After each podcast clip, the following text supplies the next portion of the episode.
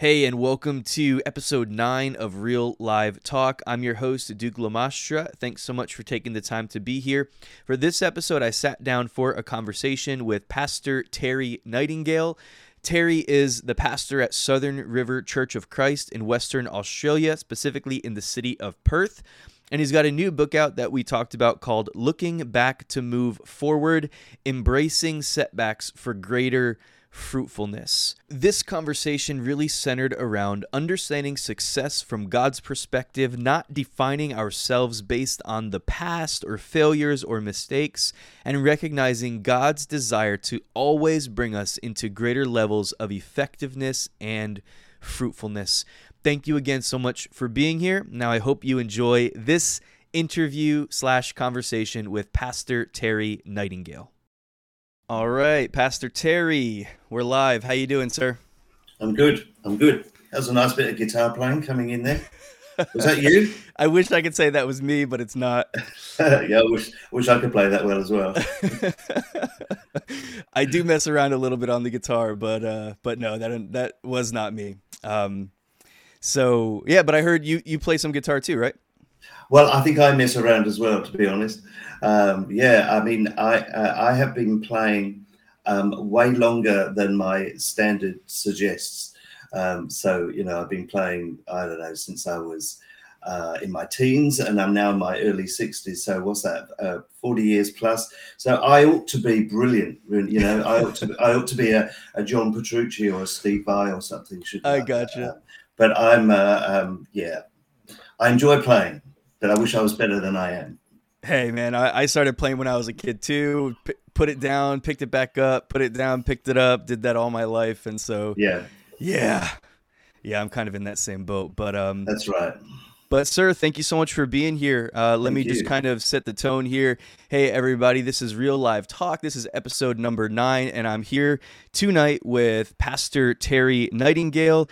Terry is the pastor at Southern River Church of Christ in Western Australia, and he's got a new book out that we're going to talk about, too. It's called Looking Back to Move Forward, Embracing Setback for Greater Fruitfulness. And there it is. Right there. So we'll get into that in a little bit, but a bit of a long title, right? That was the title and the subtitle, right? So it's all good. Yeah. But yeah, so Terry is joining me from literally the other side of the world. Yeah. And actually, it's already tomorrow for Terry. That's kind of why we're doing this. For me, in the evening time. Normally we do these in the daytime, but if we did these at the time I normally do them, it would have been like 1 a.m, I think, for you. Yeah, so. You're being very kind to me, Jude. Oh yeah, absolutely. Yeah. No, it's all good. I'm super excited for the opportunity to chat with you. Mm-hmm. And so the church is located in, is it Perth? Is that the name of the city? Yeah, or that's right. So we live in the most isolated city in the world. That's what it's famous for. Yeah. So we're furthest from any other capital city than any other capital city, if that makes sense. Wow. So we are on the west coast of Australia. It's, I say to everybody. All the way west, right? Like literally as far west as you can get, right? In Australia. That's right. Yeah. Mm-hmm. And we live in paradise, you know, climate wise, it's beautiful. Can imagine. You know, the summers are fantastic. The winters don't go down that low. I mean, I'm wearing a jumper today. It's a bit cold this morning, but it's very rare for it to go below zero here. It's nice. I can wear a T-shirt most days, most of the year. It's a beautiful place. And, you know, the capital, the city itself, the CBD, is just a lovely, lovely, clean place. So, yeah, it's a joy to be here. We came over in 2003. Mm. And very briefly, the story is we came out here for 1 year and we're still here. Wow. Okay. Suffering for the cause of Christ, huh? God, yeah, suffering for the sake of the gospel. Yeah. Yeah. Where were you before that? Okay. So I'm English, as you can tell from my accent. Of course, I was born in the UK, and I met Sue, my wife. She's Australian, but she's what they call first-generation Australian. Her parents were English and Scottish, and So she grew up here, actually not very far from where we're living, and but the family moved back to the UK in the late 1980s, and I had been part of a church there, a really great church in the south of England, and I'd been praying for a gorgeous blonde to join the church so I could marry her, and Sue joined the church, and we connected, and we got married, and that was lovely, and we were very happy in the UK. Actually, we were very settled there, and my job came to an end, so I needed to look for the next job, and so we knew we were in a time of transition, and at the time I was working partly in ministry and partly in church ministry and partly in Christian schools. Okay. And I had a contract with a church which had been for a couple of years, and as I say, that time was up, and we knew we would have to move from where we were in order to move to the next job. So I just said to Sue, hey, look, we're going to move anyway. Do you fancy an adventure? You know, do you want to, let's go back to your home. Let's go back to Australia. And she looked at me and she said, nah, not doing that. She was really settled in the UK. And I said, well, you know, why don't you pray about it? You know, let's see, you know. So we had one car in those days, and I drove her to work and dropped her off. And, you know, within just that day, I picked her up later on that day. She said, God's spoken to me. We've got to go to Perth. We've got to go back. Wow. And wow. That was amazing, you know, that she had that confirmation that quickly. Yeah, you know? That's awesome. And then a number of things happened, you know, in the course of the next few months, just to confirm that we were meant to be out here, you know. So here we are, living in paradise, building a church. Cool. My wife and I have dreamed of visiting Australia for a very long time, and one day we're going to make it happen. Yeah, one of these days. Yeah, they're not letting many people in at the moment, but when things change, you must come over. Sure. So, being that you are in such an isolated place, how has this past year been for you all with the pandemic and everything that's been going on? Has it affected you as greatly as it has, like, you know, for us over here? Or I just don't really have much of a context for what it's been like in your neck of the woods this past year. So what's that been like? Yeah, well, not to minimize the difficulties that people here in Australia have gone through. I mean, there's a lot of people that have gone through very, very, very real struggles. Sure. We are not hitting it as nearly as heavily as in other parts of the world. I understand it's you know, it's been a tough ride for friends in the US and in my country, in the UK. I know they're just kind of coming out of, you know, a long, difficult period in the UK. Right. There's more freedom there now. And of course, we, you know, our thoughts are there for people in India and other countries. Yeah, it's really difficult. Absolutely. So, you know, compared to those places, here in Western Australia, we have it very easy, you know. Our particular state, Western Australia, we don't have any case. Oh, I think we may have one case in hotel quarantine at the moment. That's it. Wow. And because there are relatively fewer people living in a very large landmass, we can sort of isolate quite easily. You know, I think when you have a very densely populated place, it's much more difficult to get that balance between, you know, isolating people and keeping businesses running and all that sort of thing. Whereas it's been easier here in Australia. So in more populous places, Sydney, Melbourne, over the eastern side, things have been a bit more difficult for them over there, but for us here in Perth, it's you know, we're very blessed. We can carry on life as normal most of the time. Yeah. Was there ever a shutdown as far as the church is concerned? Did you guys have to do church from home for a while? Yeah. Okay. So we had a lockdown when it all broke out, really in March, April last year. So we weren't meeting for it must have been about, 6 weeks, 2 months. We weren't meeting then. So we were doing, as most people were doing either, so some people are live streaming, weren't they? And some people were doing pre-recorded. So we were doing pre-recorded. Okay. And with the strange kind of experiences of, I'm sitting in my lounge on Sunday morning with my wife, watching myself lead me in communion. It's it's interesting. Weird kind of sort of world we live in. And we've had a couple of little spots since then where we've had temporary lockdowns. So we had one not that long ago, maybe about 6 weeks ago. We had a lockdown for about a week. Our state governor is state premier is pretty good at saying, we've got one or two cases, we're going to lock everybody down just to get rid of it. We can do that at the moment and the economy keeps running. We're lucky. Yeah.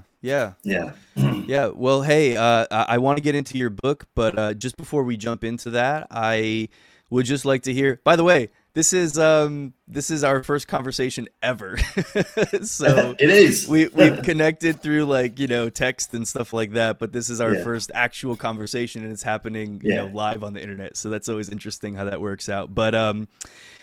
So I'm just curious. I know from what I understand, you've got a pretty interesting journey as far as your pastoral journey, how you became a pastor and what you're doing now.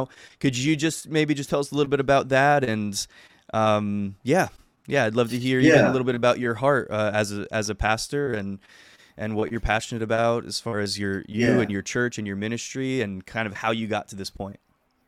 Yeah, well, I guess that one of the reasons why I wrote the book is because I feel that I've experienced failure a lot. Particularly in terms of sensing God call me in particular directions, and then either that it didn't work out the way I thought it would, or that it didn't work out at all. And did I hear right? Perhaps a silly example would be that, we were talking about music earlier, weren't we? When I was in my teens, I loved playing the guitar and I used to write songs, And then I became a Christian when I was about 19 at university in London. I gave my heart to Christ then, and I started to have a passion to share the gospel through music. So I was writing songs and then I also started writing worship songs and those sort of things. And my dream at that time was to be a Christian recording artist. I wanted to write songs. I wanted churches to sing those songs, and that never happened, that never worked out. And I'm sure, well, I've met people since then who've had that same experience, that you have a dream, and I guess that wasn't God's plan for me. I still write music and I'm still involved in music, but I didn't become another Matt Redman or Chris Tomlin. God didn't use me in that way, and so I had to process that. What do you do with that? And I found that there have been other times when something that I had a desire to do, or I had a dream to do, and it didn't work out as I'd hoped. And another one that I write about in the book actually is I was a principal of a small Christian school in the UK, and I had dreams that it would grow and it would have this fantastic influence, and we'd have hundreds of thousands of kids coming through, and it would just be a real light on the hill and all that sort of thing. But when I started working for the school, it was already suffering falling roles, and as much as I tried to turn it around and make it grow, it didn't work out, and we ended up closing the school. And for me, that was devastating at the time, because I was going for growth. I was going for this thing being, I just imagined how it would give glory to God in the way that I thought it would. And that didn't work out, and I know a lot of good came out of it. I know that we can look at how lives were changed through that school. But for me, it was a dream that didn't come true, if you like, you know, to see it really grow and flourish. And so, you know, experiences like that along the way. And now I find myself in ministry, and I have felt a call to work to serve as a pastor for a long time. But it's taken, you know, quite a while for me to finally do that. You know, that hasn't been a smooth, easy ride. And so a lot of my thoughts that have gone into the book have really been, well, you know, how do we make sense of things not working out as they should, you know? And that's, I'm not saying don't go for your dreams. I'm not saying that, but I think there are times when things don't work out, when there are discouragements, where there are setbacks, where we feel we might have failed at something. And, you know, how does God help us through that? You know, and I found over the years, as I really pondered on that, when I studied the stories in the scriptures, I realized that actually it's much more about God forming my character than it is about me being successful, you know? So that was, that's been my journey. Yeah. Yeah. It's so interesting. It's, you know, God's got all of us on a different journey. And I think that we get into trouble when we try to compare where we are, you know, with somebody else and where somebody else is, you know, and I think that, you know, if we're defining success based on the world's understanding of success, then clearly, you know, we'll be able to look at so many different circumstances in our lives and be like, oh, I failed. I'm a failure. That didn't work out. Exactly. But when we define success based on the calling of God on our lives, you know, when we define success based on obedience to what God is saying to us and what God is calling us to do, then we can shift our perspective on that. Yeah. And we can really begin to look at things in a different way and recognize that even when something fails or when something doesn't work out, it doesn't mean that I'm a failure, you know? Yeah, and I really believe that the only way that we can actually fail completely is to just quit and give up and to just stop going after, you know, what God is leading you to do. Yeah. Yeah. And I think it's learning to recognize the evidences of grace. A friend of mine used to talk about evidences of grace, and so for example, this last Sunday, it was a public holiday weekend. You know, Monday was a public holiday, so you know a lot of people away. And so, for example, our numbers were down at church this week, and I could have got really discouraged about that. Sure, weren't that many people there? But you know, a guy came up to me afterwards, and I've been, we're preaching through Acts, the book of Acts at the moment. Love it. And so I've been preaching on just the beginning of Paul's second missionary journey. And a guy just came up to me afterwards and said, thanks, that was just what I needed to hear today. Cool. And I thought, okay, let's get this in perspective. May not have been many people there this morning, but God spoke to one person. That's right, you know? Yeah. Yeah, it's so interesting too how just one little thing like that can do that to you, can shift your perspective and make you feel like, okay, all right, that's good. Like, I think that we're so into that as people, as humans. I think that God has hardwired that into our nature, even to desire impact, you know, and to desire fruitfulness. And so, and I love that. Tell me, the subtitle of the book is Embracing Setbacks for Greater Fruitfulness. Greater fruitfulness. Okay, thank you for helping me. I didn't want to butcher it. Embracing setbacks for greater fruitfulness. So, just keep going. Tell me a little bit more about your heart behind that.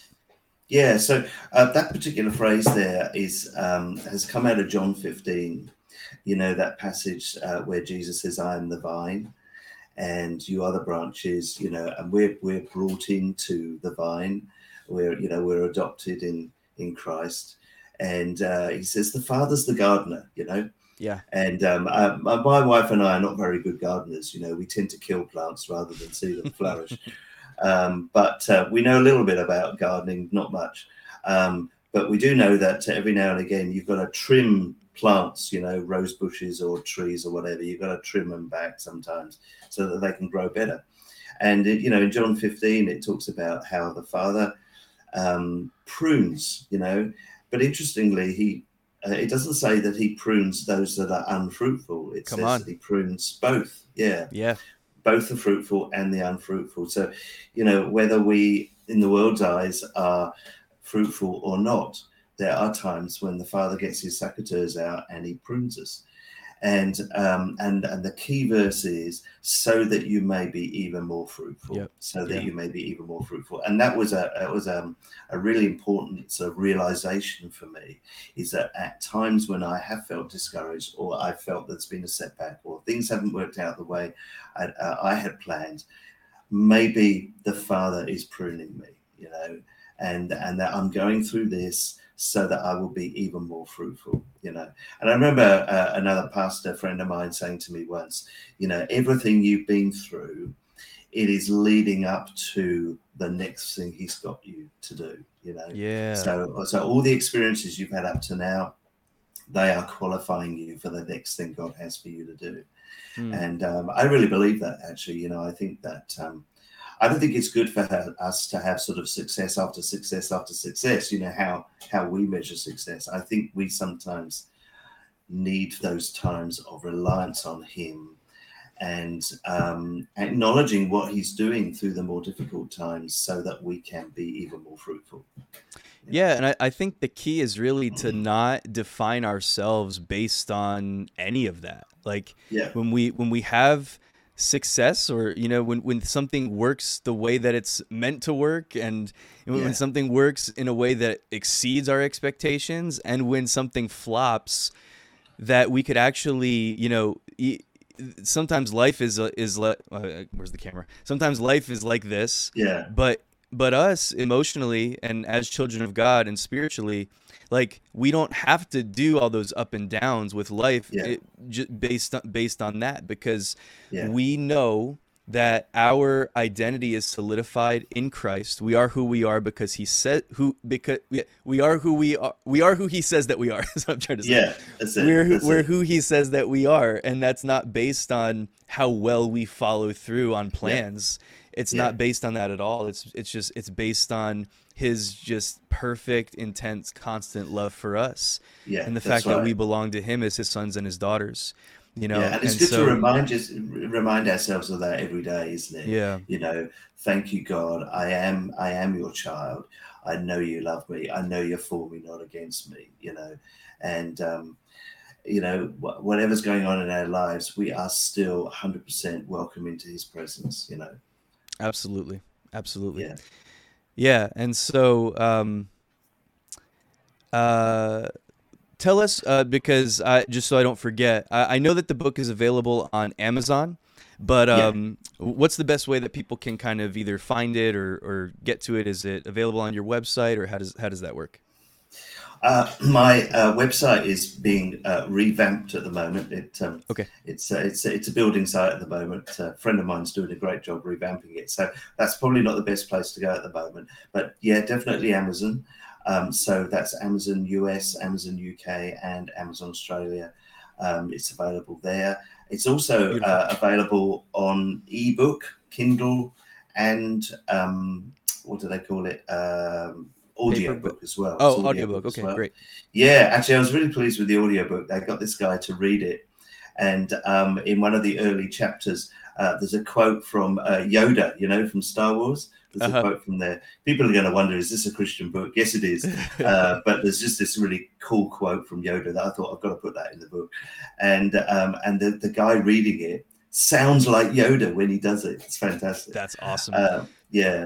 And it's also available through the publisher. So the publisher's Karis Publishing. So that's K-H-A-R-I-S Publishing. So it's available there too. Yeah. Awesome. Yeah, so eventually they'll be able to go, and I'll put it up here on the screen, TerryNightingale.com is where they'll be able to go eventually to find, you know, some resources. Yeah. Right now, we're just kind of under construction, you said. So right now, probably the easiest way would just be to go to Amazon and to search either probably with your name, Terry Nightingale, or the title of the book, or both. Again, the title of the book is Looking Back to Move Forward. Wonderful.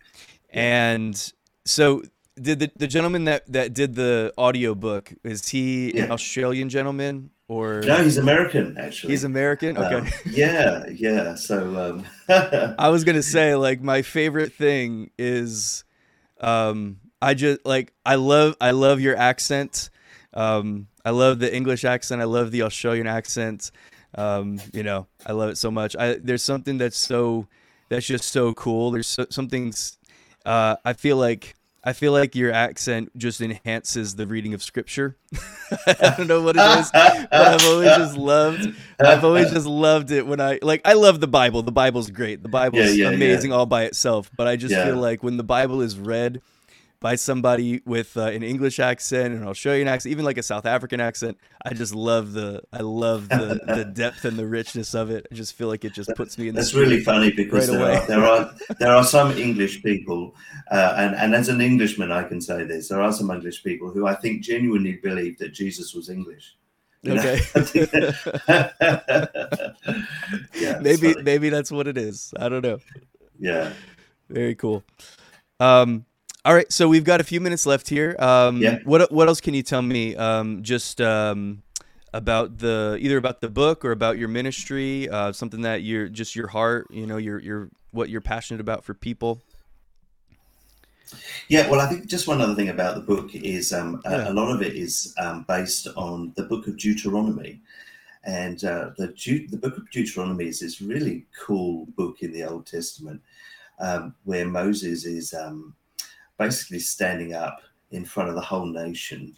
And he's saying to them, you've got to face your past in order to move forward.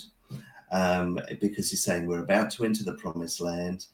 And, you know, in kind of modern, you know, if we were to do a modern rewrite of this, if we had somebody sort of saying, right, we're going to lead you into this new land, you know, you'd have this sort of big speech about, you know, we're not going to give up, you know, we're going to press on, we're going to win the battles, you know, be all of that. But actually what Moses does, he stands up in front of the nations and says, okay, you got to face your failures, guys. Or you've got to face, you know, where things didn't work out in the past. Because if we're going to move on and we're going to take up the land that God has for us, actually there's some stuff that's unfinished that we need to deal with.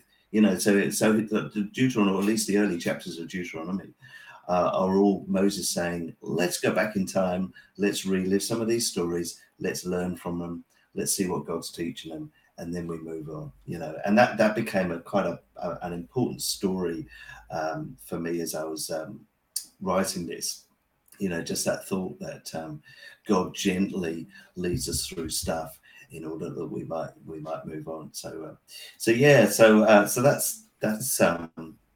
that's another key scripture for that book. With regard to what I do here, so I have a privilege of being a pastor for a church in the southern suburbs of Perth, and we're just sharing the gospel with people and seeking to bring them to Jesus, and it's a joy to do that. Well, like many cities around the world, this is a very multicultural city, and awesome. So one of the challenges we have here is how to bring the gospel to people from all over the world, who many of whom are still learning the language. You know, so we're just enjoying that journey. It's good. Yeah, that's incredible. How long have you been there as the pastor? Just almost exactly 3 years, actually. Yeah. Awesome. Yeah. Well, just kind of going back to one thing that you said, again, that just really stuck out to me from John chapter 15, and how Jesus says, you know, that you may bear more fruit. And just that desire of God in our lives to bring us into greater levels of fruitfulness, into greater levels of experiencing his goodness, even in the way that it flows through us. And, you know, I think it's so important to remember for, you know, because I don't know who's going to be listening to this, but, you know, that it's relevant for every single believer. You know, it's not just for those who are in ministry, for those who are, you know, pastors and preachers and missionaries, but if you're in business or, you know, you work a job or you're a stay-at-home mom or, you know, whatever the case is, stay-at-home dad, like, you know, whatever the situation is in life, it's just God wants you to be more fruitful. He wants you to bear more fruit.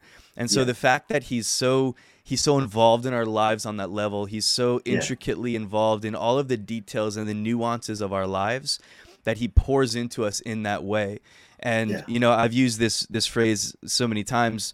It's, you know, God loves every single one of us. He loves us exactly as we are, but he loves us so much that he doesn't want to leave us where we are. You know? Very good. So he's not trying to change us because he doesn't like who we are, but at the same time, he's wanting to bring us into that next level. That's right. Yeah. See, the Father loves the Son, and he loves who his Son is, and we are being transformed into the image of his Son. Yes. Yeah. Come on. Yeah. Yeah. And there's nothing but like that is success. Let me just say that. Yeah. You know, we're talking about success and failure. Like that is the picture of success. Just becoming more like him, becoming more like Christ, and that happens as. You know, one of my favorite verses is 2 Corinthians chapter 3, verse 18, saying that beholding as in a mirror the glory of the Lord, we're transformed into the same image from glory to glory. So how are we transformed more and more into his image? By beholding him, you know, by contemplating him.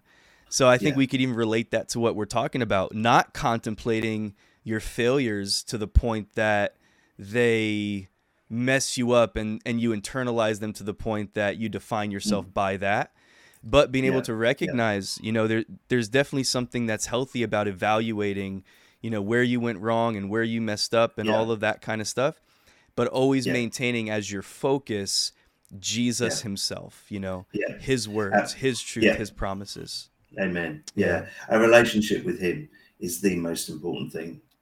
Yeah. I actually don't.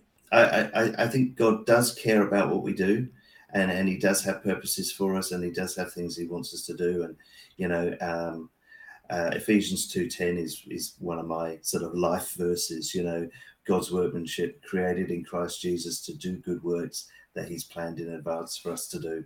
You know, all of those things are right. But ultimately he draws us into a relationship with himself, you know, and we become who we are meant to be in his presence as children of God. Yeah. Love that. Well, hey, just before we wrap this up, tell us about the 4-minute devotions, the blog / podcast that you do, and how we can find that and connect with that for some more resources.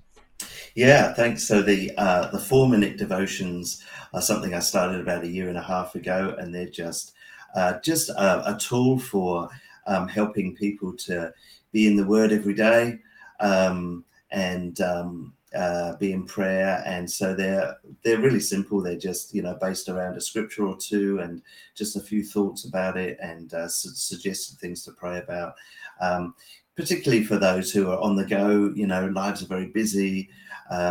Maybe if you enjoy listening to things on, you know, on your way to work or something like that, and it's easier to draw near to God listening to something than sitting down reading.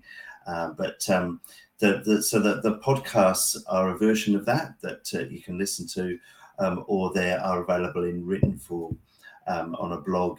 Duke, as you were saying, my website is under construction at the moment, TerryNightingale.com. But I think probably if I haven't done this actually, but if you typed in 4-minute devotions, it will probably go there.